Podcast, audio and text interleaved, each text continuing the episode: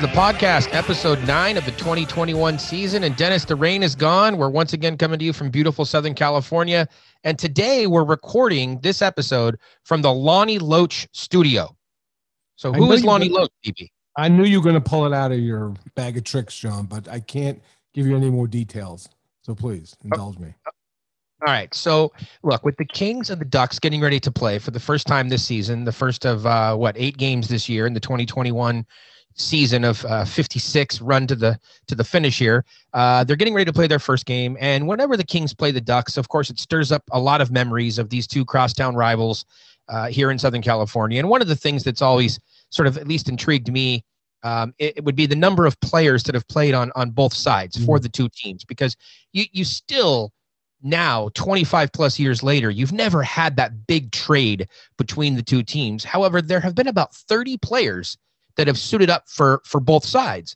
And you have some really big name players as well some really good ones. Dustin penner lubo sean o'donnell Jari Kurri tomas sandstrom. We're not going to talk about it. So there's a lot of good you know high end uh, talents that have played on both sides. But how about this one db who was the first player to ever play for both the kings and the ducks? I guess it's Lonnie Loach. That would really be a good guess, Dennis. It would be a good guess, but it was it's a little bit of a trick question because here's the thing. Loach was selected by the Ducks in the expansion draft that year, but he didn't play until the second half of their inaugural season there at the pond. And so Jim Thompson, who actually played in October, he's the answer to the trivia question. I'll tell you more about him in just a moment, but uh, first a little bit on Lonnie Loach because I know you you want to get in touch with the history of uh, hockey here in Southern California. Lonnie Loach was originally drafted by the Blackhawks in uh, round five of the draft back in 1986. Interesting uh, notes when you dig into his career a little bit. He did play for the OHL Guelph Platers. Of course, Dustin Brown and Drew Doughty played for the Guelph Storm. Uh, but uh, when when Loach was playing there in OHL Guelph, he was the rookie of the year. Uh, so he got off to a hot start there. Loach went on after his junior uh, career was over a few years later to play for five different teams in the IHL which of course back in the day the IHL and the AHL were equivalent. Mhm. Um, they just sort of split the country in half, and and those were the top development leagues for the NHL clubs. So he spent uh, time on five different teams in, in the IHL and one other minor league season, and that was in the American Hockey League with a team called the Adirondack Red Wings. And for those that don't know, the coach, maybe you know this one, DB, who was the coach of the Adirondack uh, Red Wings there in the early 90s? Bruce Boudreau. Close. There is a Bruce Boudreau tie-in to this story, but it is not Bruce Boudreau. It was Barry Melrose. This was right before he got the job in Los Angeles. Now, interestingly, the uh, the year before Melrose had him in Adirondack, Loach led the IHL with 131 points in 81 games. And I want to say those stats again so you can hear me. 131 points in 81 games. And uh, back then on that team uh, that he was with in the IHL, um, that was Fort Wayne, and the second person in the in the points battle on that club was Bruce Boudreau. And interestingly enough, Boudreau was a player and listed as the assistant coach with Loach that year in Fort Wayne. So interesting. So anyway, um, Melrose has him in Adirondack. Uh, and when he has him, he has 37 goals in 67 games. This guy really looks like an offensive, uh, you know, powerhouse. Well, what ends up happening is Ottawa claims him in the expansion draft. So it looks like he's headed to the Ottawa Senators organization. Ottawa releases him after Loach, that is, after three NHL games, and that's when brand new head coach to the LA Kings, fresh on the job, uh, he he grabs him. And Loach goes on to score 23 points in 50 games with the Kings in 92 93. And he played one game that year in the playoffs. And this story continues. After that run in 92 93 through the playoffs, through the Stanley Cup final there against Montreal, the Kings leave him exposed in the expansion draft. And who claims him? Anaheim. Okay. Uh, but he didn't play in the NHL, as I mentioned, until the second half uh, of the season, 93 94. So, where was he that year? Well, he was actually in San Diego, which at that time, like it is now, was the top affiliate uh, for the Anaheim Ducks.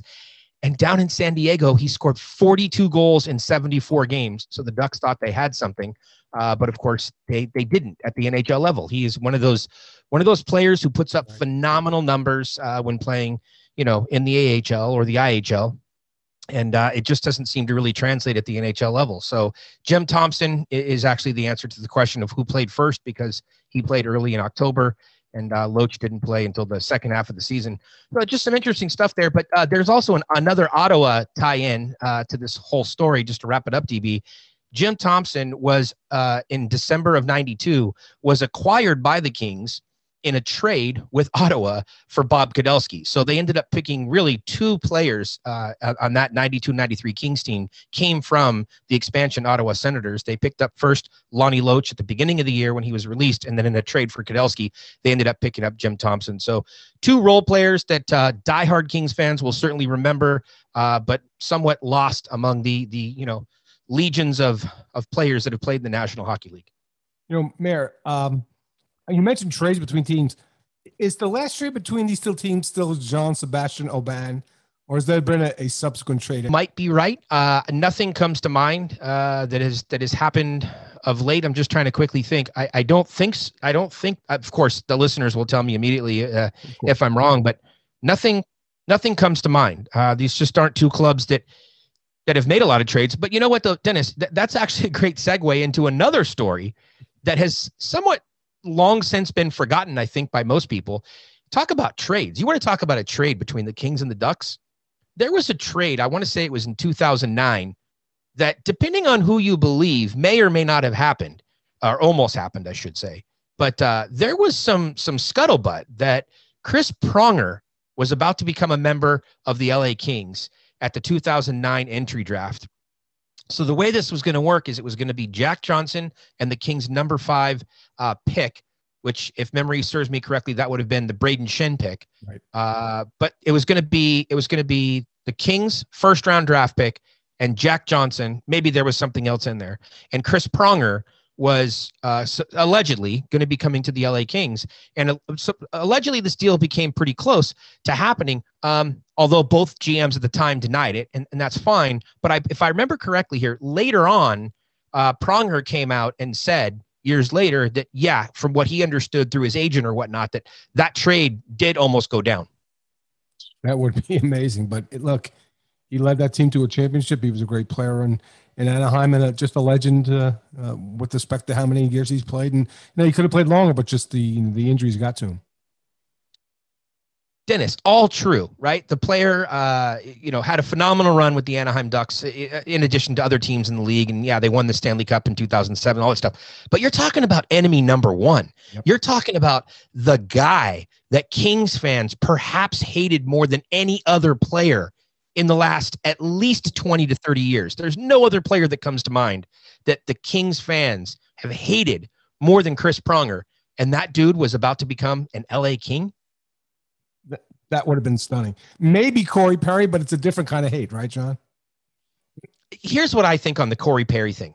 I think that Kings fans say they hate him, uh, but I think deep down they know that he's the, he's one of those guys. He's like a Theo Fleury. Back in the early '90s, Kings Mhm. fans would love to tell you that they hated Theo Fleury. They didn't hate Theo Fleury. They loved to boo Theo Fleury. But deep down, they knew that if they were able to get a guy like Theo Fleury, better yet, if they were able to get Theo Fleury on their team, that Right. that would have been a great ad. And I think it's the same thing with Corey Perry. There there has to be, there just has to be on a rational level an appreciation for Corey Perry and having him on your team. And I don't know why, but for whatever reason, I don't think that rationale was there with uh, Pronger. I think Kings fans just legitimately hated Chris Pronger. And no different than the Dodgers and Barry Bonds, right? The- The guy can hit a bazillion home runs. Dodger fans would have never, ever accepted Barry Bonds in a Dodger uniform. It didn't matter if he hit 90 home runs every year. They would never have accepted him. Got it. Yeah, you're right. I, I agree. It's a it's a different kind of hate, John. Is what you're saying. It's a, it's not a love hate. It's a hate hate relationship. You know what, Dennis? That is the best way to put it. You just succinctly made my point. There's love hate and there's hate hate. And I think when it came to Chris Pronger, it was hate, hate, hate with an exclamation point at the end. Uh, but we'll never know. These are one of those things that we will just, we'll never know. But remember, Dean Lombardi is writing his manifesto. He's writing a, a 900 page, three volume uh, book. And perhaps, maybe, we don't know if he ever finishes the book, uh, perhaps th- there'll be a chapter in there. I'm sure there'll be some comments about Jack Johnson. There's, you can't mention Dean Lombardi's early tenure with the LA Kings and not mention some drama surrounding Jack Johnson. Absolutely. It's going to be an encyclopedia, John, if ever hits the uh, shelves. I, I'm, I'm going to need to hunker. I don't have a basement, but I'm going to need to hunker down in a basement somewhere for about three weeks and read that book. And there's going to be highlighting and pages folded. There's going to be note taking. That is going to be. Uh, I hope he teaches a class at some college one semester to you know really break down and have open discussion. Hell, we can do it over Zoom if he needs to. He doesn't even have to leave his his ranch in Montana or whatever John, here's We my can- question to you, though. Percentage wise, how much baseball reference is going to be in that autobiography? I think it's right in the title. That's what I was saying a few shows back. I think right in the title somehow he works in like you know how the Yankees or the Red Sox you know uh, uh, inspired you know years of success as a general manager or something. I don't know. I, I give it three pages in before he mentions Derek Jeter, and and if not, if not, his editors took over because the original draft absolutely mentions Jeter in the first three pages. Over under three pages for sure. there you go. We're gonna set the. I don't know if you saw my tweet the other day. Sometimes I just live to amuse myself, Dennis. Yes, I don't know if you John. saw my tweet the other day No, about the me. uh, the over under on getting Cole Holtz to smile. In Oh yes, uh, yes, I saw that. As a half. It was a half. It was the over under was was zero point five. Uh, no smiles, no smiles at all. Um, I love Cole Holtz though. You know what I should have done is I should have equally put out odds for the over under on him mentioning his brother. We talked Yes. with Adrian Kempe recently, uh, and and how he idolizes his brother, and there's nothing wrong with that. And it's not. No. I'm not dissing Kempe when I say that. Um, the same thing can be said for Cole Holtz. He came on our program here on the podcast and and talked up his brother Mitch as well, and they're just they're very close. And uh, he mentioned if I if I um, remember the tally correctly, he referenced his brother at least three times in the uh, post game Zoom the other night. So maybe I'll start doing that. I'll put a uh, put an over under out on a smile and an over under on a Mitch Holtz uh, Yeah. reference, just just for fun, just for something Oh, to for do. Sure, absolutely. Hey Dennis, speaking of fun, uh, there are two things that are coming up that I'm I'm pretty excited about. Um, and of course, we have a great show today. By the way, guys, we have uh, Felix Sicard coming on. He's going to break down everything related to the Anaheim Ducks in the second period. And uh, in the third period, Dennis and I will be back and we'll talk about all of the whew, myriad of changes coming to the LA Kings lineup with guys being out injured and protocol related and all that sort of stuff. But uh, two other things to hit on here, DB, in the first period when you're talking about fun. Reverse retro, man. It's finally here. We've spent so many months talking about these purple and gold jerseys. Reverse retro of the LA Kings. The debut of the jersey is coming up on Tuesday night in game one of the Kings Ducks. Where's your where's your excitement level right now, DB? Oh, really? I think they're to look awesome. All the hype been sold out for weeks. You can't get one. I just think it's it's time to put it on the ice. So I think it's going to be really exciting. And as you mentioned, John, the only really downside is that the Ducks don't want to cooperate by driving, you know, 30 jerseys up the uh, the five to uh, to where they're uh, their reverse retros. But I'm excited. I think that they're going to look awesome on the ice. Can't wait to see them tomorrow night. And, and I do. Uh, I I don't want to pee on the parade of reverse retro, but I do just want to get this out there once again because the Minnesota Wild recently debuted their reverse retro, and, and I'm just going to say it again. I know it's not a popular opinion, but I really don't care. I don't understand all the hype around the Minnesota Wild's reverse retro jersey. To me, it looks atrocious. Well, it's an homage to the North Stars, right? Because there's stars on the sides of the pants. And Mhm. I just think people like the green and gold, John. I think it, it throws them back to the, the days of the Minnesota North Stars. They're okay. Some people advocate this should be their, their permanent road jersey. I don't know. Uh, it just it just doesn't do it for me. I don't and and I like the North Stars jersey. I don't know why. I think it might have something to do with the fact that I've never liked the logo of the Minnesota Wild. You know, um, so maybe that's what it is. Maybe if they went full retro and did like a big N on their on their jersey or something. If they went more retro, like for example, you know the way Colorado I think went more retro towards they really leaned into the Nordiques. So maybe if Minnesota would have I, I don't know. I just there's just something about that jersey that uh, doesn't sit right with me. I get you. Okay. Uh, did, did, did you ever weigh in on on what your favorite reverse retro jersey was? I don't remember. Of all the ones out there, Yeah, of, of the 30 teams. Like, you know, I mean, I think Oh. I commented before. I like the Capitals. I, you know, uh, did was there a team you liked? it was L.A. and it was um, Colorado because the Nordiques. Yeah. Okay. Fair enough. Um, hey, look, there's one other exciting thing, and you and I love to uh, promote when when other when good things happen to you know good people. Yes. Uh, Stephen Nelson has been on the program a number of times here and chatted with us, and he's been, of course, calling the games for NHL Network when Team USA has played at the World Juniors the last couple years. He calls a phenomenal game, um, as I've mentioned on Twitter probably a thousand times, and and he was great both times we had him on the podcast here, sharing sort of his insights into how he prepares for uh, calling games and things like that. And the NHL uh, Network announced here in the last uh, 24 hours or so that they are going to be producing. So not just airing NHL games, but they're going to be producing NHL games this season. Uh, they're going to stick their toe in the water, and Stephen Nelson is going to be the lead play-by-play. This guy, this is pretty exciting TV. Oh, yeah, absolutely. It's about time, John. And they have done this before. Somebody tweeted this the first time NHL Network hasn't done it.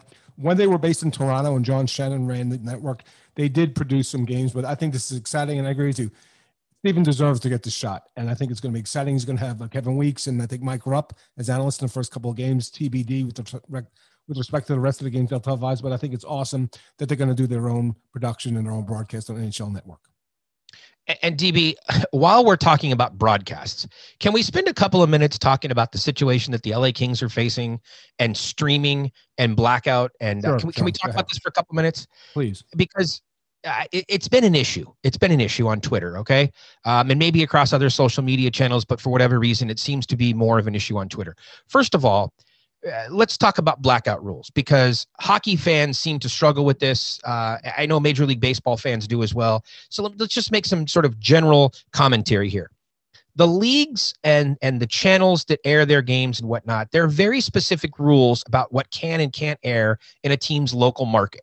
So just so that everybody's clear from a business perspective, the the team or the league owns the broadcast rights and then they lease those out to other people on a fixed year contract. So for example, you'll hear the NFL signed a 10-year deal with this particular channel whether it's CBS or whatever and they're going to air X number of games and the NFL does a great job of splitting up their their programming so that Fox has a little bit, NBC has a little bit, ESPN has a little bit and so on. Some of the other sports are more exclusive. So like UFC for example has an exclusive deal with ESPN and they control across the ESPN channels and now ABC which is the owner of ESPN they control where and when the the, the events are, are on television. And uh, everybody I think knows that the NHL their their national broadcast deal that's ending this season is with NBC but the NHL here in the states uh, they, they lease those out for a fixed number of, of years like we talked about. Teams sell their individual rights um, in their local market, and the local market is defined um, by the league. So, for example, when Anaheim moved into Southern California, they had to pay $25 million to the Kings because they were encroaching on their market. Uh, and if the Kings could have really, if you think about it, they could have kept the Ducks out of the league. They could have just said, no, we're not going to allow them to encroach on our our territory. It's like a franchise model. If you're a McDonald's, right? You you own a certain territory. Somebody else can't just come and build a McDonald's across the street or four doors down from you because you control uh, an area, a footprint on a map. And so the Kings gave up part of their footprint on the map by accepting $25 million, which is a different story for a different day. But the point to this is the Kings sell their broadcast rights to a channel. And believe it or not, DB, think about this. They have been on the same channel for 35 years. Right. So if you ever wanted to find a Kings game, you knew where to find a Kings go. game for the last 35 years. It's been pretty easy to figure it out, uh, regardless of the change of names of the channel through the years or whatever. Uh, you know, Prime Ticket, Fox Sports West, they've been with the same company now for 35 years. Uh, and that company is getting ready to change names as well, which we talked about recently. But the point to this is if you want to watch a Kings game, you know where to find a Kings game because they haven't moved channels. Now, if you as a consumer have elected to move carriers, that's your prerogative, that's your business, right? But if you no longer can get the Kings because you moved carriers, that really is a you problem. That's not an LA Kings problem. Now, I, I understand there's a flip side of this, DB, that the Kings don't want the games to be limited in the to the viewers, right? They, don't want wanted- less viewers. Correct. No, they don't want less view. I don't think. Kelly Cheeseman or anybody in the LA Kings organization, Luc Robitaille, I don't think they've ever had a meeting and they've said, how can we have fewer people watching the games? I don't think that's ever happened. They want more people to watch the games. The point that I'm getting to here is there are a couple different things that are going on, Dennis. Number one, I don't think this is the same thing as when the Dodgers sold their broadcast rights to Time Warner Right. and then that was a cash grab, which again, I don't have a problem with because they're a business. They own the rights to the games and they made a decision to get an, inf- an infusion of cash, significant infusion of cash. Um, and they they calculated what the risks were. Now, I don't agree with the risks. I think that it was I don't think it was a smart business move. It might have been financially a smart business move at the time because they were able to get a lot of cash. But I think the downside of that is there are generations of Dodger fans that were lost. And uh, them not being available as widely as they once were, I think has created a problem for future generations. But putting that aside, if you wanted to watch the Dodgers, they were available. You might not have liked it, but you might have had to change from DirecTV Exactly. To get to Time Warner or whatever. But you knew as a consumer, if you wanted to watch the Dodgers, they were available. They were But see, available. exactly. Bingo. but you had to follow them. See, so they were forcing you to make a decision Right. that you may or may not have wanted to make. And by not That's- selling them to, they, they wouldn't cut a deal with with Dish or DirecTV. They Right. made it a full exclusive. Yes, exactly. And again, that's their right to do it. So I, I'm just I'm Absolutely. saying that the, the the the experience or the situation, I should say, was different for the LA oh, Kings Oh yeah, than it was very for the different. Dodgers. Agreed. 100. percent because the Kings didn't do anything. The Kings aren't benefiting. They're- They didn't receive more cash so that people can't watch the games and that you had to follow them. They've been on the same channel for 35 years. That channel was sold as part of the Fox deal. Fox originally scooped up all the regional sports networks and then Fox sold them off and then Sinclair came in and bought them and then they have made things a little bit more challenging. But my point is this, if you as a fan want to watch the Kings games, you might not like that you have to move because maybe you made a move once upon a time that you thought was better for you, and that's great. But the games are there. So don't say that the games aren't on TV and you don't have access to them anymore. You do have access to them. If you're not watching the Kings games this season, that's your choice. You're you are electing to not watch the games because you can start watching them immediately. Just sign up with the carrier that has those games. I mean, is that is it that simple, Dennis? Yeah. I got DirecTV. You have DirecTV. Are we watching the games? I-. I have DirecTV because I keep trying to tell everybody. I believe, I do believe this. Most sports fans, I think, have DirecTV because Yes, it offers agreed. the most. It offers the most sports programming. It's not So close either. It's I like could sit here and bitch and complain about the things I don't like about DirecTV if you wanted me to, but that's not what I think this rant was about. It was about are the games available? Now, the other thing would be uh, the the blackout rules. So the blackout Yes, rules are actually pretty simple, and the NFL goes through this. Major League Baseball goes through it, and all the other teams go through it. Right? If you buy Sunday ticket on the NFL to watch your team, whoever your team is, if your team is on locally in that market, you don't get the out of town feed. You have to watch the local channel. So here, for example, in Southern California, if the game is on CBS, if it's on channel two, you don't get to watch it as part of the Sunday ticket, even though you're paying for Sunday ticket. You have to watch it on local channel two. It's no different than Major League Baseball and with the NHL. Correct. And everybody, everybody's saying, "Well, I bought center ice. It's unfair that they're that the Kings games are blacked out." No, it's not unfair. It- it's you don't understand the TV Blackout rules. That's what, Right. that's what I'm here to try to help you understand. The Kings control the local market. So if they have sold the rights to watch the games to the local market, which in this case is Fox Sports West, they control the local market. No other carrier via stream or via center ice or via NBC or via whatever can come in and broadcast competition to the Fox Sports West. Think about it. If you worked at Fox Sports West and you paid, I'm just making up numbers, and you paid a million dollars to own the rights, that wouldn't be very fair if another No. Company came in and broadcast on top of you. That'd be like you owning a McDonald's franchise, and then another guy comes in and puts a McDonald's right across the street. It, it, that's that's not the way the world works, Well, Dennis. The only exception would be like the NBC games, where the NBC gets exclusive, and you might see Anaheim, and I, I think that's the case. Okay, but hold on, hold on. That's different, Dennis. That's different. Watch. If let's say tomorrow night's game, Kings Ducks, if that Yeah. game is one of the regional games that's being shown on NBC Sports that night. It's not going to be the game in this local market because the local channels are carrying the game. Therefore, NBC Sports is going to flip to another regional game. Mhm. Why? Because the Kings game is blacked out in Southern California. Right. Now, Right. the only time that there might be an exception, and I don't recall if this has ever happened before, and I don't think it would have, but it, it might have. And somebody out there is going to try to nitpick on this minor detail. If there was a nationally televised game, if the Kings were part of a nationally televised game, Right. and for whatever reason Fox Sports West decided to air the game that night, then they might have been on two different channels that particular night. But I don't think so because I, don't think, it so would be either. I think it would be blacked out. So I, you know, let's not go down a rabbit hole of what might have happened one Right. of the time. one right exactly a one off. You don't want to do that.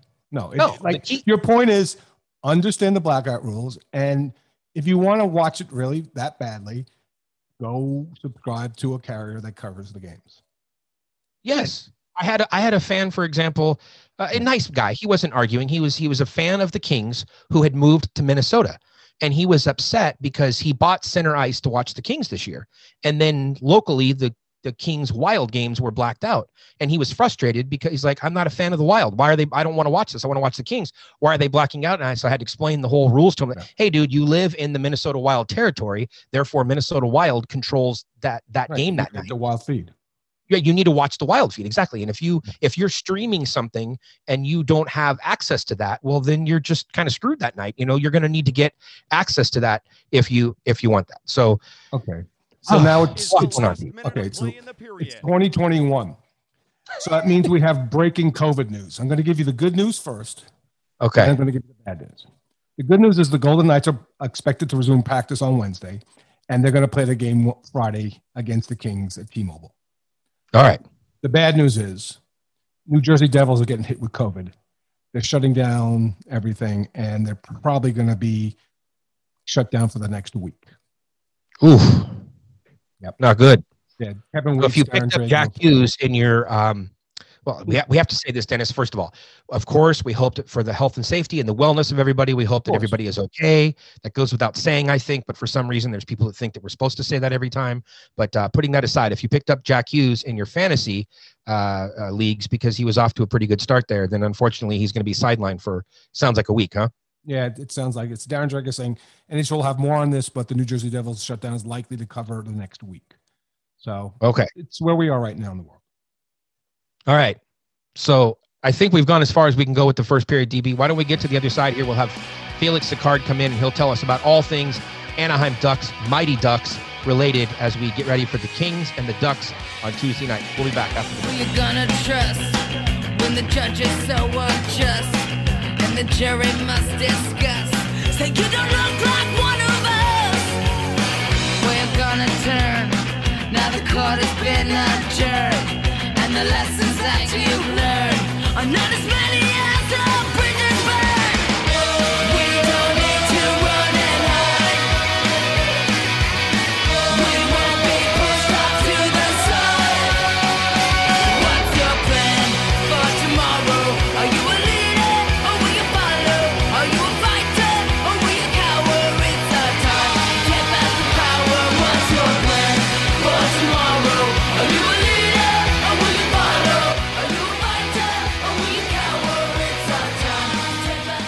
right, second period. Let's get after it. We're really excited for our next guest, DB, because this is an opportunity for us, instead of talking to players and general managers and coaches, which of course we appreciate, and obviously the listeners enjoy uh, hearing what they have to say, we're going to go in a little bit of a different direction, though. And it's been quite some time since we've done this. Uh, we're going to bring in a writer, somebody who covers a team and get a different perspective. Uh, and we're right now we're bringing in Felix Sicard. He's covering the Anaheim Ducks this year for the fourth period. So, Felix, welcome into the program. Hey, thanks for having me. I'm, I'm excited to talk Ducks. You know, there's there's a lot going on there. Well, that's what we want to get into. We we think there's a lot going going on there. Um, I, I'm on record as saying that I think, or I thought, I should say, prior to about a year ago, that the Ducks farm system was a little bit ahead of where the Kings were, and uh, I'm Mhm. sure we'll talk about a lot of those guys as well. I mean, there's there's so many of them beyond just Trevor Zegras. Um, but wh- why don't we just start sort of overall? Uh, you know, as we prepare for the Kings and the Ducks to play here on Tuesday night. Um, the, the the two teams are tied in the standings. I mean, it's really early in the season, but you're talking eight points. The Ducks are three, five, and two right now, riding a three game losing streak after 10 games. What's your overall sort of general assessment of the team? Uh, they're not very good. I, I don't. That would be my where I would start. They've been really bad defensively. You know, they've really regressed from that point of view, where it seems like they're just all they're worried about is sitting back, trying to prevent those high danger opportunities, and it's come at the cost of just giving teams so much time with the puck. And the other cost is that it's harder for them to generate offense going the other way. So they've struggled to score they've, they've struggled to uh, generate consistent offense, and they're poor in their own end. And really, the only saving grace has been John Gibson and how great he's been. But now, in the last two games, we've seen him take just did a little bit of a step back. You know, nothing too too worrying, but just enough to where it kind of pulled the rug out from under this team a little bit. So wh- why don't we start there in goal then? Let's start with with John Gibson. Uh, a lot of people have thought over the last couple of seasons that he's been worthy of some Vezina consideration, and uh, it looks like he's going to have to have a Vezina type season this year if the Ducks are to have any sort of a chance of sniffing the playoffs. Is that a fair assessment? Oh, 100%. I mean, if there's a trophy above Vezina for goalies, he would need that as well because that's okay, Daryl Sutter. Daryl Sutter, calm down. He's not he's not the best goalie that you've ever seen. Oh no, I I just mean I just mean in the sense that he needs to be beyond Vezina level for this team to have a chance Oh, because they they're playing so poorly that he has to do everything. And uh, yeah, and he's playing like that right now, but it's still. I mean, you see the record; it's still not enough. So Felix, when you see that first period against St. Louis in the opening game set and, and the opening game of that Mhm. set, like what what do you what's going through your head when you watch that team play that first three minutes of that game? Well, I wasn't very surprised because this is this has been brewing for this team where they have these really bad first periods where they get horribly outshot, outchanced, don't generate anything. You know, they don't start on time, and when you don't start on time, you're really putting yourself behind the eight ball. And so there there have been games, many games where it hasn't mattered because John Gibson has been wiped out, and they've managed to maybe get one on the other end. And in this game, it was the complete opposite. John Gibson could not bail them out and they got completely exposed. So wasn't really surprised. And I think that they maybe needed that a little bit just to show, hey, there's there's gotta be something that structurally that changes here. These these starts are just totally unacceptable. moving from the net and into the defensive area, uh, obviously the big headline, I guess, from an Anaheim Ducks perspective during the offseason would have been the acquisition of Kevin Shattenkirk, which was odd to me. I, I personally, I found it a little bit interesting. It sort of just Hmm. felt like a move that a GM goes out and makes because he was, you know, he didn't land the fish once before, and so it's still sitting there. But I think when you look at the complexion of the team and what I think most people would have expected from this group coming in, perhaps that wasn't the wisest move. Not sure, but uh, you have Shattenkirk there on the top pairing. Cam Fowler, who in my mind he's good, he just has never really lived up to the hype of what everybody expected him to be. He's mediocre. He's solid. He's a second pairing guy, but he's not that. Norris Trophy caliber sort of guy that you're going to anchor your blue line with. And then, of course, they also signed Ben Hutton, who's playing on the third line. So, or third pairing, excuse me. So, a couple of my observations. How, how do you sort of assess the the defensive core at this point? Well, it's been shaky for sure. And, you know, with Kevin Shattenkirk, I agree with you that when they signed that contract, it was a bit of a a bit of a question mark moment because this is a team that is supposedly, you know, in a transition that's retooling, and then all of a sudden you sign Kevin Shattenkirk, who is a 32 year old defenseman, and you're signing him to a three year deal. So where exactly does that fit into the retool? But then after that, we find out that part of the pitch to Kevin Shattenkirk was that, hey, we're we're we're trying to win now. We're we're going all in. We're we're we're back in the playoff hunt. uh, we're speaking it into existence. And so, you know, he's he had a good start. I thought he looked really solid in in the series against Vegas, and you know, did okay after that. But he's really struggled. Um, you know, against Arizona and against St. Louis, had a had an okay game last night has been in this terrible habit of taking awful penalties at really inopportune moments. Um, Hampus Lindholm has been great. I mean, I think he's really been the only anchor on that blue line. Cam Fowler and Jani Hakanpää have formed kind of this surprisingly okay second pairing. Uh, in Josh Manson's absence, who has been out since almost the very beginning of the season now. And Ben Hutton and Jacob Larsson, I mean, the results aren't really there yet, but I do think that Ben Hutton has looked okay. You know, I know that you guys are, are more familiar with him than I am, but I think he's looked solid. So that the blue line isn't really the issue for this team. I think Shattenkirk needs to be better. Fowler hasn't been great. He hasn't followed up on the good season he had last year, but overall, that's not really where the issues lie for this team, I would say, or at least not the main issue. Okay, so let's go to the main issue. Uh, against St. Louis on Sunday, Adam Henrique was a scratch. Getzlaf has five points, but he has no goals. Rickard Rakell, who knows where that scoring touch went? And to be honest, and see if you agree with me, their most effective line is their fourth line right now.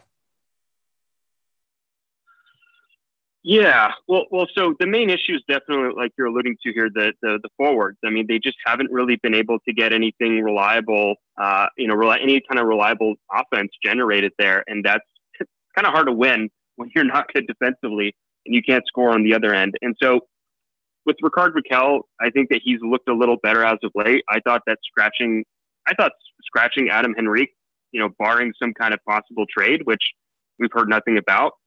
I thought it was kind of absurd that they did that because although Adam Henrique has struggled, I mean, he's undoubtedly not lived up to his contract this season. You don't make your team better by taking him out of the lineup when the guy you're bringing in, with all due respect, Andrew Agozzino, solid AHL player, but you're putting a lot of pressure on Andrew Agozzino. And the Ducks looked better last night, but we don't know if, if I mean, that would have probably happened anyway, even if you had left Adam Henrique in, and they still lost, and they still struggled to finish chances and create chances. So there's a lot going on there. Uh, I think part of the issue with the forwards is that they really entrusted the kids. You know, the Sam. I mean, and by the kids, I mean uh, Troy Terry, Sam Steele, Max Comtois. They put them on a line together to start the year, and they looked okay to start, but they've been just atrocious, atrocious defensively. And I think Dallas Eakins wisely broke them up last night, and they've looked okay separately. Max Jones, who's another one of those kids, he has actually looked really good next to Ryan Getzlaf. And as far as the fourth line, I mean, they've looked okay. I mean, by comparison, they're they haven't been as bad as the the kid line, but I still think that even though they managed to limit some opportunities, they just don't give you enough going the other way. So just not a whole lot to like on that forward group right now. Well, I'll tell you one thing I do like is Nick Deslauriers there on the fourth line. Uh, I've been a, been a huge supporter of Nick Deslauriers for a long time, going back to his days at Manchester, even actually to his days playing the Quebec League when he was a Kings prospect. Just a fun-loving guy, um, always in a good mood, always smiling, tough as nails. The guy is just he'll he'll drop the gloves with anybody. And uh, he, you know, we we've been talking on this program about the idea of moving Kurtis MacDermid from defense to forward, and Deslauriers is one of those guys who came in as a defenseman and then now is playing as a forward. So might be uh, something for the LA Kings to look at there. But working a little bit further up the lineup. You mentioned Max Jones, Troy Terry. There's so many guys here. Sam Steele, we could talk about. Max Comtois. Um, I, I love Max Jones. Loved his game in AHL San Diego. Loved him coming up through the system. I know Troy Terry gets a little bit more of the uh, attention along with Sam Steele. Of those three players, though, because I think Comtois is kind of going to be in a different level when when he's fully baked, fully cooked, if you will. Um, Max Jones, Sam Steele, Troy Terry. Who of those three have you liked, and, and who is the one that you're probably the most concerned about right now? That's a great question. So the one that I'm the most concerned about is definitely Sam Steele. I think that even though he had, I, I think it's fair to say he had the most hype coming into the NHL. He was, he had some um, some really high scoring, high scoring seasons in junior, but he just hasn't shown. I mean, he hasn't really shown anything. He's had good stints on the power play where he's had some decent chemistry with Getzlaf, but that was last year. And this year, you know, the coaching staff, Dallas Eakins really trusts him. He's the only kid who never came out of the lineup last year, who never got sent down to San Diego. And look, fair play to them. They want to develop him on the fly, but it just doesn't seem to be clicking yet. So I'm concerned about him. I think Troy Terry, he doesn't get that benefit of the doubt from the coaching staff. He's been scratched in two of the last three games, something like that. Max Jones, I, I agree with you. I think that he I think his upside is a bit limited because I don't know if he'll get that kind of scoring touch, but he mm-hmm. just he seems very comfortable with the kind of player he is. He goes to the net, wins battles, has decent foot speed, and that has seemed to work next to a guy like Getzlaf. And as far as Max Comtois, although I do agree with you, he is in a bit of a different category just because he does have that scoring touch, which you can't really teach that. His defensive game is it's still way behind where it probably needs to be at age 22. But yeah, once he's fully formed, if he can get there, I think that he will be a pretty solid NHLer. All right. So if you don't follow Felix on Twitter, it's Felix underscore Sicard. And if you do follow him like I do, let's talk about accountability um, with respect to the coach and the general manager. Bob Murray's been there since 2008. Uh, this is the second go around for Eakins um, in the NHL. Who's ultimately responsible for the way the team's playing right now? Uh, I mean, I think that there's definitely layers to it. I think that Dallas Eakins has unquestionably not optimized his roster from the very beginning of the season. I mean, with all due respect to Isac Lundeström, but if you're putting him on your second line next to Ryan Getzlaf, when you do have other available options like say a Sonny Milano, I just don't think you're you're optimizing the the resources you have. Um, and Dallas Eakins, I think, has really leaned into that fourth line almost too much, even though they've they've been okay, like you've mentioned. So I think Dallas Eakins definitely deserves a good share of the blame. The, the power play, although it's been scoring a bit as of late, it still is, just feels really stagnant. And he, I mean, that's a coaching issue, right? And one thing that doesn't get talked about enough with the Ducks is that they've had the same assistant coaches now going going past beyond when Dallas Eakins was the has been the head coach. You, you've got Mark Morrison and Marty Wilford that they've had there since the Carlyle days, and uh, you know those guys are supposedly you know they're the guys that are taking care of the systems, the special teams, and those aspects of the game outside of the PK haven't been great. So I, I think coaching staff definitely deserves some blame, but at the end of the day, who has set this table? Who has brought in the pieces? Who has hired the coach? It's general manager Bob Murray, and he's been here now long enough to where there is no question this is fully his team. This is the roster of his choosing. This is the coaching staff of his choosing, and he he deserves a very considerable part of the blame here. And I just don't think that if this season continues on the path that that it's on right now, with the team really struggling, I just don't know how you can make a a, logical, rational case that he should continue to be the general manager, that he can get another coaching hire or, or get another, another opportunity to make big trades. I just think that at a certain point, you need a fresh set of eyes on this franchise. You need someone who hasn't been there. And um, so, yeah, I, I think that just to kind of sum it all up, coaching has been great, but ultimately it, it, it does land at the feet of management for sure. And so you two words you used, big trades. We always hear about how this team is in the mix to make a big trade. And they never do. So so what happens? Is he gun shy or did we overestimate the prospects or I mean what do you think it happens where you're in the conversation on every big deal supposedly because you supposedly have a great system yet you never pull the trigger for a team that obviously needs help now.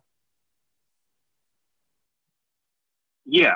So I, I, think with with respect to the, the, the trade debate, I think that it's it's a couple of things, at least from my view of it. I just think that one is the Ducks, yeah, they're in on all the conversations, but do they really have that attractive of assets to other teams? You know, are would Columbus really have wanted, let's say, a, a Rickard Rakell, Sam Steele, second round pick pa- package as opposed to getting Patrik Laine, right? Like, which one of those sounds more exciting?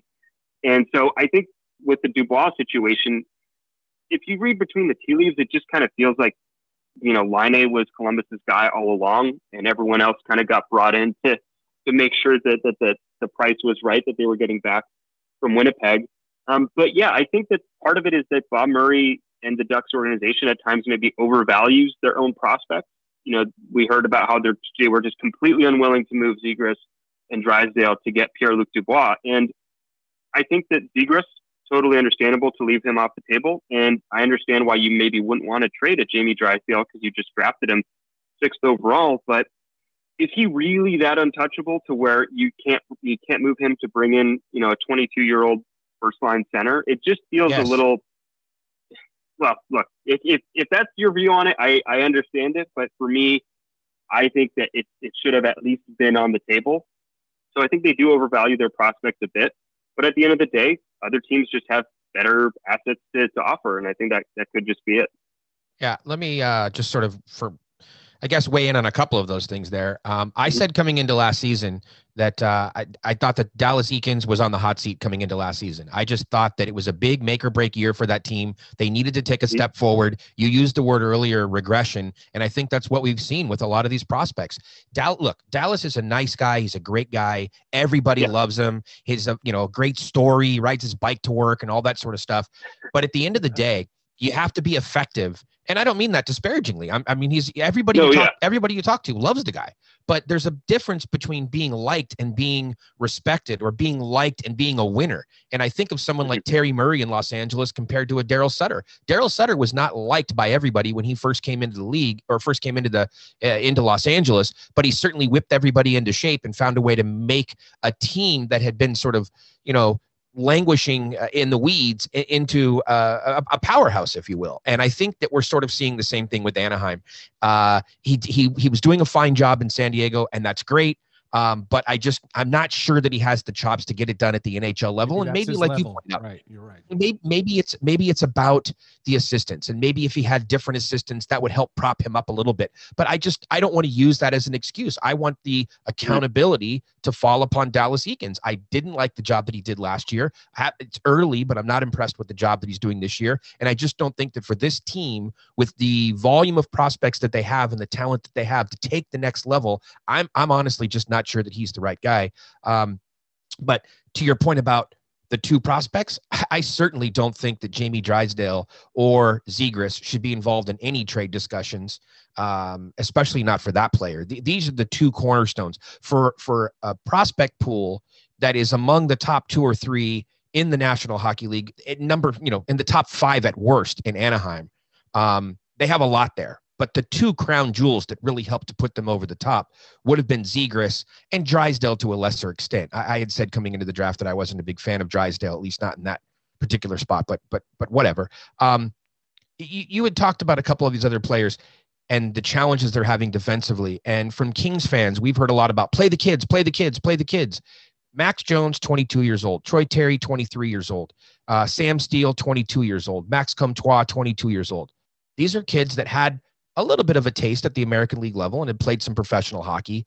And you're now seeing the challenges of playing the kids at the NHL level. As you said, defensively, they're just not there. And physically, they're not always strong enough. Is that something you would agree with? Yes, and I think that you make some really great points about Dallas Eakins. That he, I mean, it's unquestionable. This guy seems very likable, right? Everything you hear about him, everything that you know, and he speaks well. I think he has the right intentions, but look, he's supposed to be a development type coach, right? That he was an AHL coach, and you haven't seen a ton of development from these kids. They're they shouldn't be this bad defensively. I mean, there should be some kind of system to mitigate that a bit. And I think that, for example, um, you know, you see other coaches in the in, in the NHL who are able to achieve that to some degree, give them some kind of structure to operate in, and whatever structure those kids are being given. I mean, I don't want to completely give them that out because they they also haven't been good enough at times, but it seems like you should be able to shelter them a little better, right? Let them kind of work their way in, and I think the Kings have done a bit, a bit a better job of that when they've brought up their own young players, and so yeah, I mean, it's just learning on the fly is hard, right? If, you're not a, a top level prospect, if you're not an A plus prospect, it's gonna it's just gonna be a bumpy road at times. So uh, I agree with you, both of you, because you know who's also a nice guy? Ralph Krueger in Buffalo. And where's that team going? yeah, Right? Oh, Taylor Hall loves Ralph Krueger. Oh, great, great. I don't care. Like, how is, is the team any better with him behind the bench? So I I couldn't agree with you more. So here's the last question for me.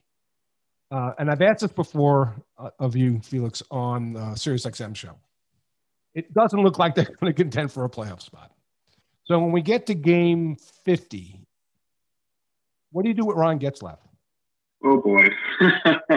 yeah, that's the question that uh, is going to keep popping back up the more this team loses. I think with Ryan Getzlaf, there's just something that would just feel like a shame if they did end up trading him, right? I mean, he's he's been there the whole way.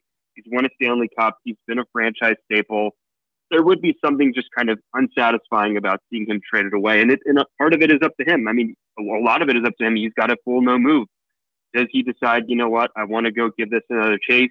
I want to go um, and try to get another uh, crack at it. Or and from a Ducks perspective, it for them is it worth asking him to to do that to consider waiving his no move clause just so that they can get what you know? I mean, what is Ryan Getzlaf worth right now in the open market? Maybe a, a second round pick, a second round pick, and a and a decent prospect. I mean, he. I don't think his trade value is particularly high. Um, maybe I'm underestimating that a bit, but I, I don't really know what you do with, with Ryan Getzlaf. If, if it were up to me, I think you just have to have a very honest conversation with him. What What are your intentions right now? What is it that, that you kind of see for the rest of your career? Do you want to go take a run at a Stanley Cup this season? And then we bring you back during the offseason to kind of finish out your career in Anaheim. So it's a tough one, and I don't really have a, unfortunately, a great satisfying answer for you there. But, but doesn't that go by the boards if you buy up Corey Perry? This notion of lifetime ducks. Like to me, it's like That is okay, fair. right? I mean, to me, if, if Corey was still on the team, I'd say yeah. With respect to Ryan, first of all, he's not going to get 8.25 million once he becomes unrestricted at the end of the year, right? So if he wants to come back and Yep. do a victory lap or try to contend with this team, I get it. For, but to me, that notion about lifetime duck that went out the window last year. So you could easily trade Ryan Getzlaf because you bought out Corey Perry. Yep. No, that's totally fair, and I think that from Ryan Getzlaf's perspective, I mean, I don't, I can't read his mind, but I would imagine that seeing your longtime teammate and friend Corey Perry get bought out might not, you know, that might lower some of your some of your desire to to be there forever as well. To see another guy leave, and look, Corey Perry's playing real well for the Montreal Canadiens right now. He had a good playoff run uh, with the Dallas Stars last year, and maybe Ryan Getzlaf is thinking, "Hey, why why couldn't I do that? Right? Go have fun somewhere else." So no, I think that's a great point, and maybe that does um, that does open things up a lot more than maybe I'm thinking here. Well, I'll just go on record and say I would be absolutely shocked if he was traded. Um, I think we've heard Yeah. him say a number of times that he has no intentions of of waiving. He has no intentions of leaving, and uh, he wants to finish his career with one team. That is important to some guys, and uh, I just don't think. And this is going to sound eh, very negative. I just don't think that he has that same competitive drive that a guy like Corey Perry does. I think that Perry wanted out, and I think that's part of where the buyout came from. I think that he wanted to go somewhere else and still wanted to win and still wanted to do things. And I think that Getzlaf, just the sense that I've always gotten from him, he's comfortable in his surroundings. He, he's Sure. comfortable with the organization Yep. and the routines, and he's building chicken coops and he's doing all this stuff. I just think that he wants to ride it out. He has his cup. He's good to go, and he'll ride Mhm. this out to the very end. I'd be shocked. I'd be very, very shocked if something happened. This team could this Yeah. team could lose the next 30 in a row, and I still would be shocked if they if they traded him. But uh, look, let's wrap this up on a high note then, not about trading the face of the franchise. Um, reverse retro. A lot of hype coming into the season about the reverse retro jerseys. Obviously, big debate here in Southern California. Kings fans, of course, hated the Ducks uh, jersey with you know bringing back Wild Wing. I still don't understand the decision, but um, I'd be curious for your perspective. It- Was bringing back Wild Wing the right thing? And then, is there any disappointment that uh, on Tuesday night?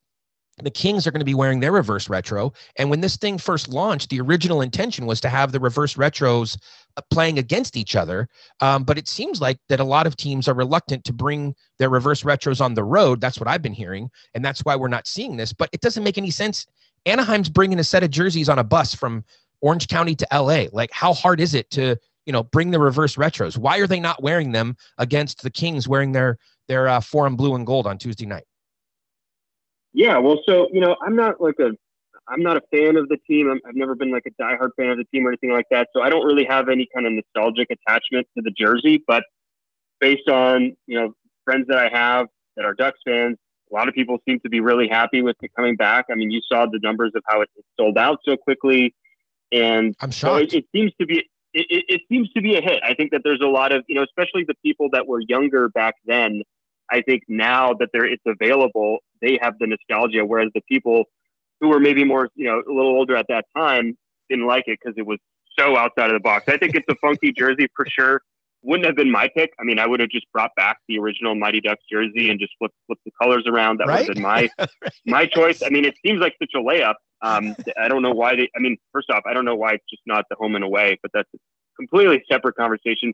But yeah, what's very confusing is that the Ducks are only. I mean, they they put out their schedule and it's only twice on their schedule now. Some people have speculated, well, they're not listing the times where they're going to be on the road or or what have you. I I don't really understand that.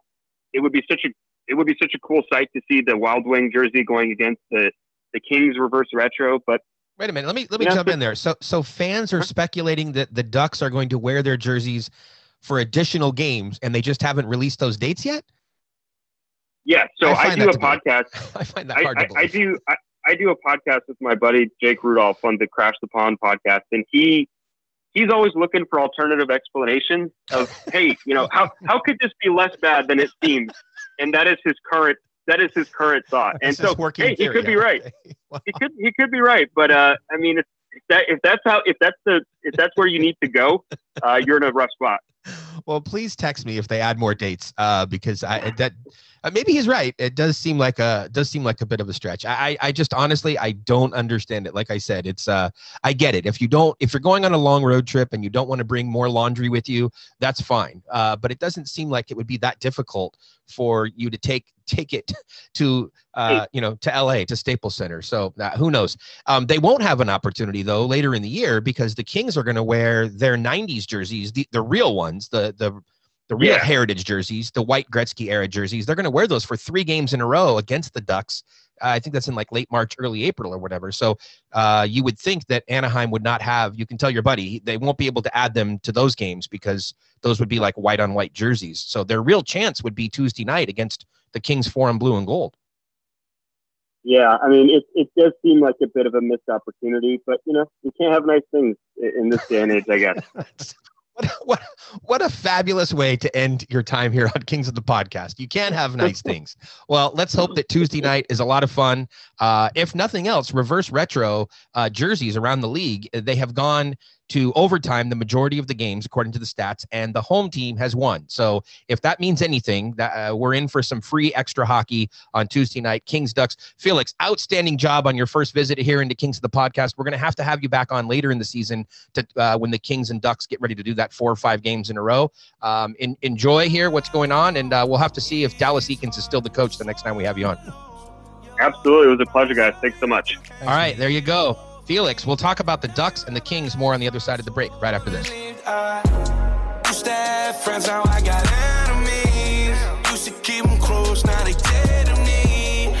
Tend to show all the tendencies. Enemies, sad.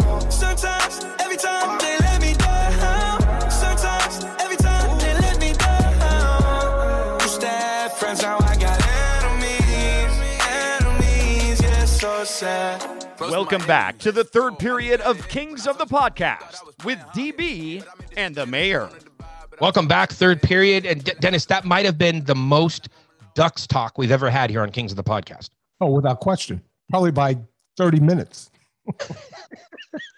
But I thought he, I thought Felix was fantastic. Yeah. Yes.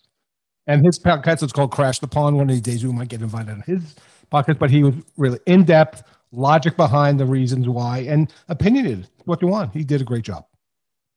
I, I liked it. I, you know, it doesn't matter to me whether we agreed or disagreed with his opinions. He was educated. He was informed. He his he had a reason to back up all of his you know theories uh, or you know opinions, if you will, and um, very deep, knowledgeable. Went you know dug it all the way down. Every player on the roster, you know, all the way up to the GM's front door. So. Uh, Man, I, I can't wait to have Felix back on the program. Those are the kind of people that we need to get on the program when we're when we're doing a, a deep dive onto the other team and and sort of looking at the uh, the opposition. We talk a lot of LA Kings on here, but it's good to hear about the other teams the Kings are facing this year, uh, eight times each.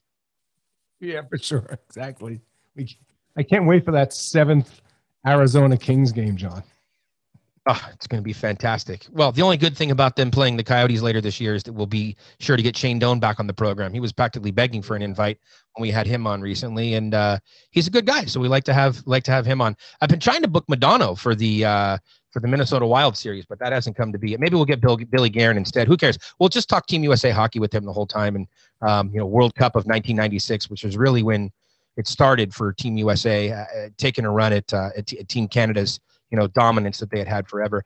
Hey Dennis, though, before we move along, and we have a lot of Kings talk to get to, uh, including the roster and uh, all the changes that are taking place with the lineup, but we do like to remind everybody that Kings of the Podcast is brought to you by Manscaped. And guys, with Valentine's Day uh, upon us now, make sure that you're ready for wherever the night may take you. Our friends over at Manscaped, the global leaders in men's below the waist grooming, are here to tell you that you need to use the best tools for the job so that you can be ready for anything on that special day or any other day for that matter. Uh, over 2 million people, Dennis, uh, they've already trusted Manscaped products for, for grooming and other reasons. And uh, we're hoping that you guys are one of them. Your girl can't think of what you get you this year for Valentine's Day? No problem. Just tell her to get you the gift that's for both of you. Uh, the best way to get started is with Manscaped, uh, their Perfect Package 3.0. It's full of the best products to keep you looking, smelling, and feeling nice. DB, we've been talking about the Perfect Package 3.0 for a couple of months now here on the program. It uh, features their revolutionary third generation lawnmower 3.0 trimmer. It has the skin safe technology, which is the uh, cutting edge ceramic blade to reduce grooming accidents. That's very important. Waterproof. And uh, DB, it has what? The LED light, the DB approved Yes. LED light. The DB approved. That is the trademark is patent pending. Um, and of course, you also have all some of their other scents and their balms and, and stuff. You have the crop preserver, the crop reviver. Uh, it'll help with sweating and smelling and chafing and sticking and all sorts of good stuff. And you have the uh, the high performance boxers that are available. Uh, look, to complete your grooming game, you can also get the refined cologne, uh, which is the signature scent by Manscaped that came out recently. And we talked about that a few programs ago. So lots of different offerings from Manscaped. And of course, with Valentine's coming up, they do have the perfect package for your perfect package. You can get 20% off and free shipping with the code KOTP new. That's K O T P N E W. Use it at manscaped.com. You'll get 20% off plus free shipping when you use that code KOTP N E W. Happy Valentine's Day from Manscaped. And we hope to be talking to you again before Valentine's Day, but here uh, from both Dennis and myself. Happy Valentine's Day, everybody. Let's make it a good one this year. We need we need some exciting things to talk about in 2020. Absolutely. We need some happiness, and let's do it. Well, I don't know if this is going to be happy, Dennis. When we talk about the, it all depends on how you look at things. When we talk about the, um, the Kings roster, they, they- look, here's we'll just sort of go through a laundry list of things and uh, give you an opportunity to react and we can discuss. First of all, Adrian Kempe was out sick on Sunday. So just to sort of recap, when the Kings came back from a dreadful trip to Minnesota where they lost Matt Roy and uh, Sean Walker for what looks like an extended period of time, we're still waiting for official word from LA on how long that'll be, but it sounds like it's going to be for an extended period of time. When they did return back late Thursday night, they ended up taking Friday off. They canceled practice on Saturday and reloaded. They came back on Sunday, sort of to get their engines going, as Todd McLellan called it, and then really got after it at practice today on Monday. So at Sunday's practice, Adrian Kempe was uh, a no show. And according to Todd, it was not protocol related. He was just out sick and he was good to go at Monday's practice. Looks like he'll be fine for the game on Tuesday. Anything about Adrian Kempe you want to add, DB? No, you just exhale because you know he's flu-like symptoms. You missed the practice. Going, oh boy, what's the next Yeah. move? So this is- that's just good. But no, he's back on the top line, and uh, he'll be reunited with Kopi, and uh, hopefully they'll uh, produce something tomorrow night. Yeah. So you have Kempe uh, up on the top line with Iafallo and Kopitar. And of course, Adrian came on the program last week and was really excited about the new role that he has with the team and, and feels that he adds something uh, to that top line. And so, with all the other changes going on around the lineup, at least the top line is staying intact. And so now you get to the second line, DB, which of course um, had been the line with Double A and Blake Lizotte and Jeff Carter. Uh, Double A left behind in Minnesota, still there with uh, in in protocol. Not even sure how or when he's going to be flying back to Los Angeles. So he was left behind, and then now Blake Lizotte into protocol over the weekend. So two thirds of the Kings' second line they're out. And what they ended up doing is they ended up shuffling things around and moving Michael Amadio up to play the 2C. So basically to take Lizotte's spot. And then Austin Wagner, who you were asking about, DB, where has he been? Well, McLellan found him. And so the second line is now going to be Wagner, Amadio, and Jeff Carter. And I've already got texts about Amadio on the second line. Everybody exhale. This is this is cover. eh, eh, eh, Gabe Vilardi until he starts winning face-offs, you're going to put Amadio in that spot. It's it's not a big deal. It's temporary. And when Lizotte comes back, you're going to have the same rotation. Now, let me just throw something out there. Go ahead. and it, it has to do with Jeff Carter playing center on that line. But I'll, I'll tell you what, I'm going to get to that. Remind me, and I'll get to that after we get through the other lines here, just so we can stay focused. So the third line, which um, had been Lias Andersson playing along alongside Gabe Vilardi at center, and then uh, uh, Dustin Brown, which of course shows ago I recommended or thought I would really like to see Grundstrom up on that line. Mhm. And apparently Todd agrees because the third line now, the reconstructed third line, is going to be Grundstrom on the uh, left wing, Vilardi, and Brown. So what do you think about that third line? I think it shows there's more and more trust between the coach and uh, Grundstrom. I think Yeah. he's con- continuing to progress up the food chain, which is great. Because John, you've said this. This was really the the make or break year for Carl Grundstrom, right? I mean, Mhm. he didn't really get much traction up until this season. You said this is the make or break, and he's making the best of an opportunity. And I do like leaving Dustin Brown on that line. Some have said, well, why not move Brown up to that line with Carter's? You know, because you know, you know, Austin Wagner and Amadio doesn't really get people excited playing with Jeff Carter. Why not flip it and put Brown up on that line? It's an option, and maybe that eventually does happen if things don't work out. However, as I said a few shows ago, I like the idea of spreading the three veterans out, having Kopitar on one line, Carter on another line, and Brown on another line. I think it gives them a little more balance. So uh, to the fourth line, the reason that Elias Andersson was moved out of the spot on left wing three and moved into the center spot on the fourth line was because, as we mentioned, Amadio has been promoted up to the second line center. And so the new fourth line appears to be Trevor Moore on the left side, Elias Andersson playing in, at center. And then on the right side, it does look like, at least for the Ducks Mhm. game, that Arthur Kaliyev, wearing number 34, Dennis, is going Yes, to make his NHL debut. John, what'd you say? Your work was done yesterday with the numbers. Yes, my work was done. I mean, it's all these dominoes that I've been trying to move around for the you last had six a months. domino GIF. I saw that. It's fantastic. Yeah, exactly. Hey, look, I'm excited for Artie. If he can play tomorrow night, get in the game, see what he can do, I think it's fantastic. Even if it's on the fourth line, so it's just uh, another reason to get a little bit more excited about what's going on in here in Los Angeles. And DB, you might also remember, since you love it when I say I told you so, was a few episodes ago, I was saying that I I expected Arthur Kaliyev to make his NHL debut before Byfield. And this was even before Byfield was injured. I just thought that Kaliyev was more NHL ready. And Todd made reference to that after practice today as well, saying, hey, look, uh, Kaliyev came here, you know, a, a- boy last year, very skilled, but he came back a young man, a much different, much improved player this year. And uh, you also had Coach Robo after the Reign game the other night talking up Artie's defensive um, skills at this point and how he's been really impressed with his. He very specifically said with his 200 foot game, and that's something uh, I picked up on it because that's something that Nate Leaman, who was the coach at the World Juniors, also talked about with Kaliyev. So he really took advantage of those 10 months off. And- um, that those Go ahead, DB, and John, it's in a very small sample. I mean, they saw a big change in a very short period of time. They didn't need 20 games to make that decision, right? To Yeah. see that progression. They saw it in what? How many games did he play? Four preseason games? played five, yeah. Mhm. Okay, so in five preseason games, it's like this is a different player, and that that's kudos to the player to to make Yeah. that commitment and make those changes and and you know fill out his toolbox.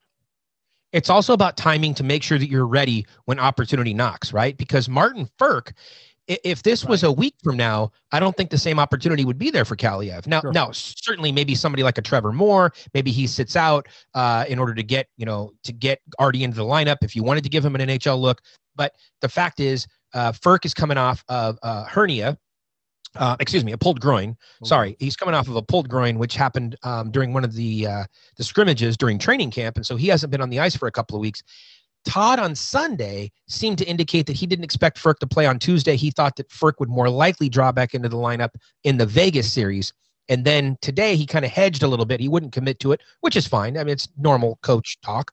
Um, but uh, he still, in my opinion, seemed to indicate that Frk would be more likely to draw into the lineup after he gets a couple more practices under his belt, which ultimately means there are three players that are fighting for that right wing spot on the Yes. fourth line either Kaliyev, Matt Luff, who is also coming back off of IR, um, and then Anderson Dolan. So, which is where I co- sort of wanted to go with this, DB. Um, back to the Jeff Carter comment. Yeah. please. Instead of playing a Amadio on that line at center, I'd rather see Jeff Carter slide over and play center. Now I know that the long-term plan this season is to play Carter at center. We talked uh, with with Todd McLellan on here on Kings of the Podcast, leading into training camp about that, and that's the plan, and that's fine. And Carter is going to be a winger for the LA Kings moving forward. But just given this short little period here, hopefully short period, where Blake Lizotte is out, I think Carter at the second C is a better option personally than putting Amadio there. And I would rather see them put Carter there and then maybe, maybe, maybe even if you're going to let Kaliyev jump in, Mhm. you really want to talk about playing the kids, let Kaliyev play there or and I know this goes against what I said earlier, if you don't like the idea of Kaliyev playing on the second line, then maybe for this one game, put Grundstrom up there on the second line with Carter. Uh, and there's a line for you that I think has a lot of options. We talked about this a few programs ago. So on the second line, you would have Wagner, Carter, and Grundstrom. I like that line. And then you could leave Brown with Vilardi, and then you could put Kaliyev on that line as well, because Brown can slide over and play the left side. Artie can play the right side. And so you maybe would give Kaliyev a couple more minutes than you might on the fourth line. So, uh, and then you could leave leave Amadio, you know, down on the fourth line since peop whatever people like, you know, what he brings defensively. Uh, at least Todd does right now. So you, you could do that and then still move around some of the pieces. You don't. I'm not saying change any of the players in the lineup. Just move some of the Right. move some of the deck chairs around. I think the one thing you want to do is is keep Brown with Vilardi. I think Right. Vilardi needs some consistency on his line. So you want to Yes. take a, a guy off there. But I think Dustin with Gabe, I, I think with respect to the tutoring and, and with the respect to the type of game that Dustin plays, I, I think it's smart to leave those two together. Yeah, but follow my logic there, DB, because that's exactly what I'm saying. You would leave, you would leave Brown with Vilardi. Yes. And hell, if you left Elias Andersson there, you want consistency for Vilardi. That whole third line is still together, Right. right? Yes. You're you're just you're you're moving Grundstrom from the fourth line up to the second line, and Which is and the then- one that needs fixing anyway because of the absences. yeah. I mean, it's- to me, You can, you can me, like experiment that. with that line. Yes. I any combination you want to throw up there, I've got no problem with it because that's the one that's that's missing players. So experiment. And you know, John, you know how hockey games go. By the, by the middle of the second period, it might be totally different. But yeah, I agree with you. If you're going to experiment, experiment with that line. I also like the idea of putting Grundstrom up on the second line just because of the physicality he brings and that sort of power forward element. And I think you need that when you're playing Anaheim. So, um, fine, he's going to get it on the third line, but that third line is a wrecking crew of a line. You talk about Dustin Brown with Vilardi and Grundstrom. That's a line to really like, DB. That's a line to get excited about. Yeah, absolutely. That physical presence, and you know, yeah, that they're going to—they're—you're gonna know that the other opposite is gonna know they're on the ice for sure. And against a team in Anaheim that really can't find any scoring touch, I think that could be they could do some offensive damage as well. Uh, let's just quickly go through the defense here, DB. Uh, defensively, of course, the top pairing, Mikey Anderson remains with Drew Doughty, so that that is shown well so far this year, and the Kings are expecting to go with that. It looks like Kale Clague is going to slide over to the right side, and of course, he's very versatile, plays right and left. It was something that Mike Stothers had uh, really drilled into his brain over the last couple of years in Ontario, uh, the importance of being versatile, and, and Clague's performed well on both sides. So Clague's going to slide over and play the right side, reunited with the guy that he played with in Ontario at times in uh, in Kurtis MacDermid. That's your second pair. Whew. And uh, then your third pair uh, looks like uh, Mark Alt is going to be playing with Olli Maatta. Any thoughts on the defensive pairings? Maybe they'll just play four defensemen. well, uh, and which four would those? I, I'm assuming you the think. that, four, uh, not the last. No, and okay, the thing you- with Clague, maybe he's this generation. Then I'm not comparing from a skill standpoint, but maybe he's the more the Alec Martinez. Maybe he's the guy that Mhm. can play both sides, plays off side. Because right now you don't really have a player like that. Maybe he can develop into that, and it's good that. And that, again, John, that's about development, right? That you can Mhm. play in the A and play both sides. And now when this pops up, he's going to be more comfortable than just throwing him in there and never having to play that is offside. Yeah, for sure. And uh, yeah, Clague has become that Swiss Army knife, if you will, uh, among the defensive uh, prospects, and and it's pretty exciting. I think if you're Kale Clague as well. Uh, I was talking to him on the Zoom, what I think it was yesterday, and just saying, hey, you know, you, you certainly were not expected to be up on the second pairing already. You've you've been playing on the second pairing and, and performing rather well, and then now just think about the opportunity that's in front of you. And you know, of course, he admitted that he feels sick just thinking about the the uh, the injuries that took place to to Roy and to Walker, and you never like to see that, whether it's your team or the opposition. Those were some brutal injuries that defensemen don't like to see. Uh, but you know, he said, "Look, I have to I have to kind of put that in the back of my brain, and I have to look at the positive in the situation, and I have to be focused on the opportunity that's in front of me." And he recognizes this is a massive opportunity. This is this is his time to shine, and and as as unfortunate as it is that a couple of his teammates are are on the sidelines, he can't be thinking about that. He has to be thinking about the task at hand, which is showing his teammates and showing the coaching staff that he deserves to be getting uh, those additional minutes now on the blue line. And John, remember, and I don't want to draw another parallel to Martinez, but John, when they won championships, where was Alec Martinez playing? It was the third pair defenseman. There you go. There you go. Yeah. exactly. So go up there, get those minutes, get experience, come back down, have a more experienced, more versatile guy in the third pair. It's a win. Yeah. Uh, let's just wrap up here today, DB, with a couple of footnotes uh, for the Ontario Reign. They, of course, completed their five-game exhibition season, and uh, first, I mean, there's been headlines. It seems like almost every game uh, with the Ontario Reign. And, and look, I try to tell everybody this is it's almost more important to watch what happens over the first ten Reign games than it is to watch what happens with the first ten LA Kings games because the development of guys like Kaliyev, of guys like Tyler Madden, uh, Byfield, Bjornfot, brand new head coach and John Wroblewski. There's so much going on with Ontario that is exciting, yet at the same time unproven, and you really have to see how it's all going to play out. So over five preseason games, they did end up going three, one, and one. And uh, the big headline came in game one where Quinton Byfield scored a goal and basically was sidelined. Uh, I believe it was early in game two. So those that was an early headline. Goodbye to Byfield for seven to ten days. Hopefully he's on the mend. But man, over the remaining games, Tyler Madden stole all the headlines. This is the kid who was traded or was part of the Tyler Toffoli trade last year, so wasn't originally selected by the LA Kings. But Dennis, when he was traded, he immediately slid into the LA Kings top 10 prospect list at number five. And of course, you look at the names that are above him, and he's in pretty good company. You know, Kaliyev and Bjornfot, and he was number five. Kupari was number six. That just gives you a sense of of how good Tyler Madden was expected to be. And I mean, you, you don't want to overhype five preseason games, but Dennis, he had six goals in five games. And John, just go back to the day of the trade and look at the Canucks Twitter and, and see the response to them trading away Tyler Madden. Like they were really upset about it. So this kid is look, he's got the bloodlines. John Madden was a, was a really solid player. He was never a superstar, but he's got the bloodlines. And yeah, coming out of the box, John, yeah, get excited. Well, and let's not get too excited though. Okay, so everybody relax. They're not going to be calling up. Tyler Madden. Excited. Exactly. He doesn't. He doesn't have any pro experience to speak of yet. These were exhibition games. Game one, his very first official pro game, which is the same for Akil Thomas and many other players on that roster. The first game is scheduled for February 6th, and you can watch every one of the Ontario Reign games this year. You can stream every game. You get the AHL TV package. It's very inexpensive, and you can get a number of different packages. You can get just the Ontario Reign home games. You can get just the Ontario Reign road games. You can get just the Ontario Reign games, period.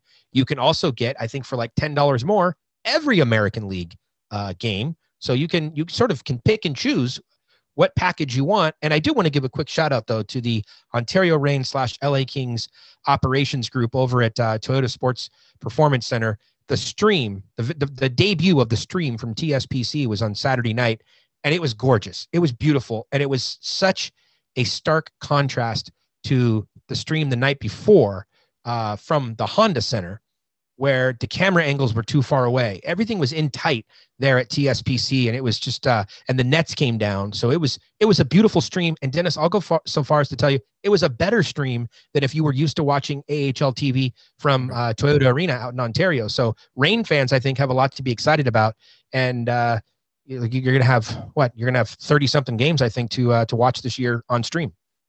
Sounded like a little bit of a lecture to those fans who don't want to. To our friends who talked about streaming before. The only problem with streaming, John, is like if you have the app, there's such delay. And, and you know, it's funny because in our house, we have the Budweiser red light when it's, you know, that red light that goes off when you score goals, when teams score Uh-huh. goals. And, you know, I always know when the Kings are going to score because PJ set the, for the Kings goals. So you're sitting there watching the game and like all of a sudden the red light goes off and they're at center ice. I'm like, okay, here comes a goal. So that's Well, the one thing about streaming. It there's such a delay on it. Sometimes it's 30 seconds, sometimes it's a minute, and that's a bit of a long stream. But it's no reason why you shouldn't subscribe to streaming. I'm going to say, Dennis, you rebounded quickly. I was about to give you one of my infamous two day bans on Mayor's Manor there, uh, but you rebounded at the end to say that that was not enough of a complaint to block you from streaming. So good. You, just you- have to get used to it, John. You have to adapt. It's 2021. Let's go. you want to watch the games? Watch the games. It's 30 seconds. change minute, is difficult. It Change is, is John. more and more. It's, it's so difficult. Not for us, for everybody else. Uh, I just, What? They're changing it to Bally Sports? How can they do that? That's gambling. Okay. Okay, everybody. Uh, I, I don't know why. I feel bad for Todd McLellan though. If he has to answer one more COVID related question, he might be the first guy ever that's going to break the 4D plane. I think he's going to come through the Zoom and choke the person that asks the question.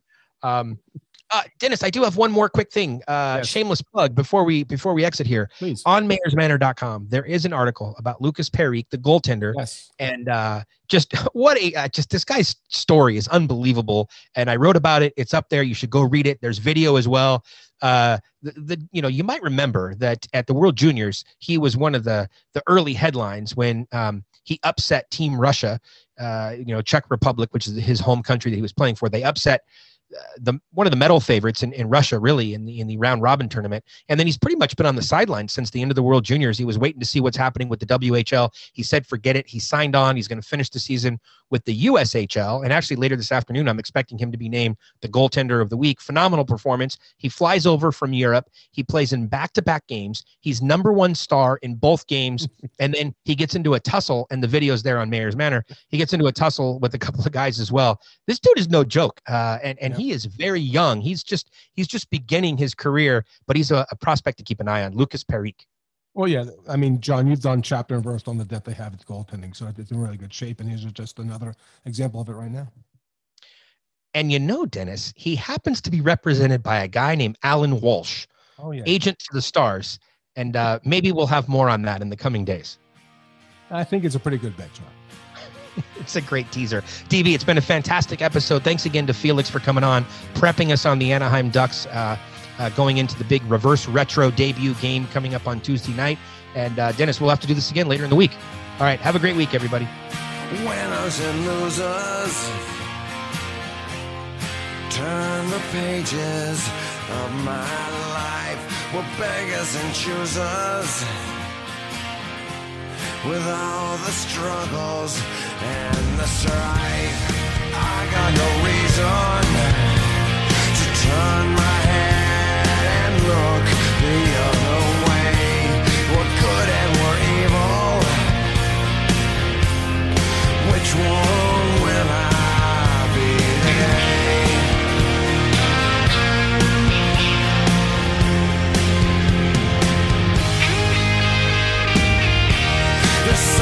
and sinners.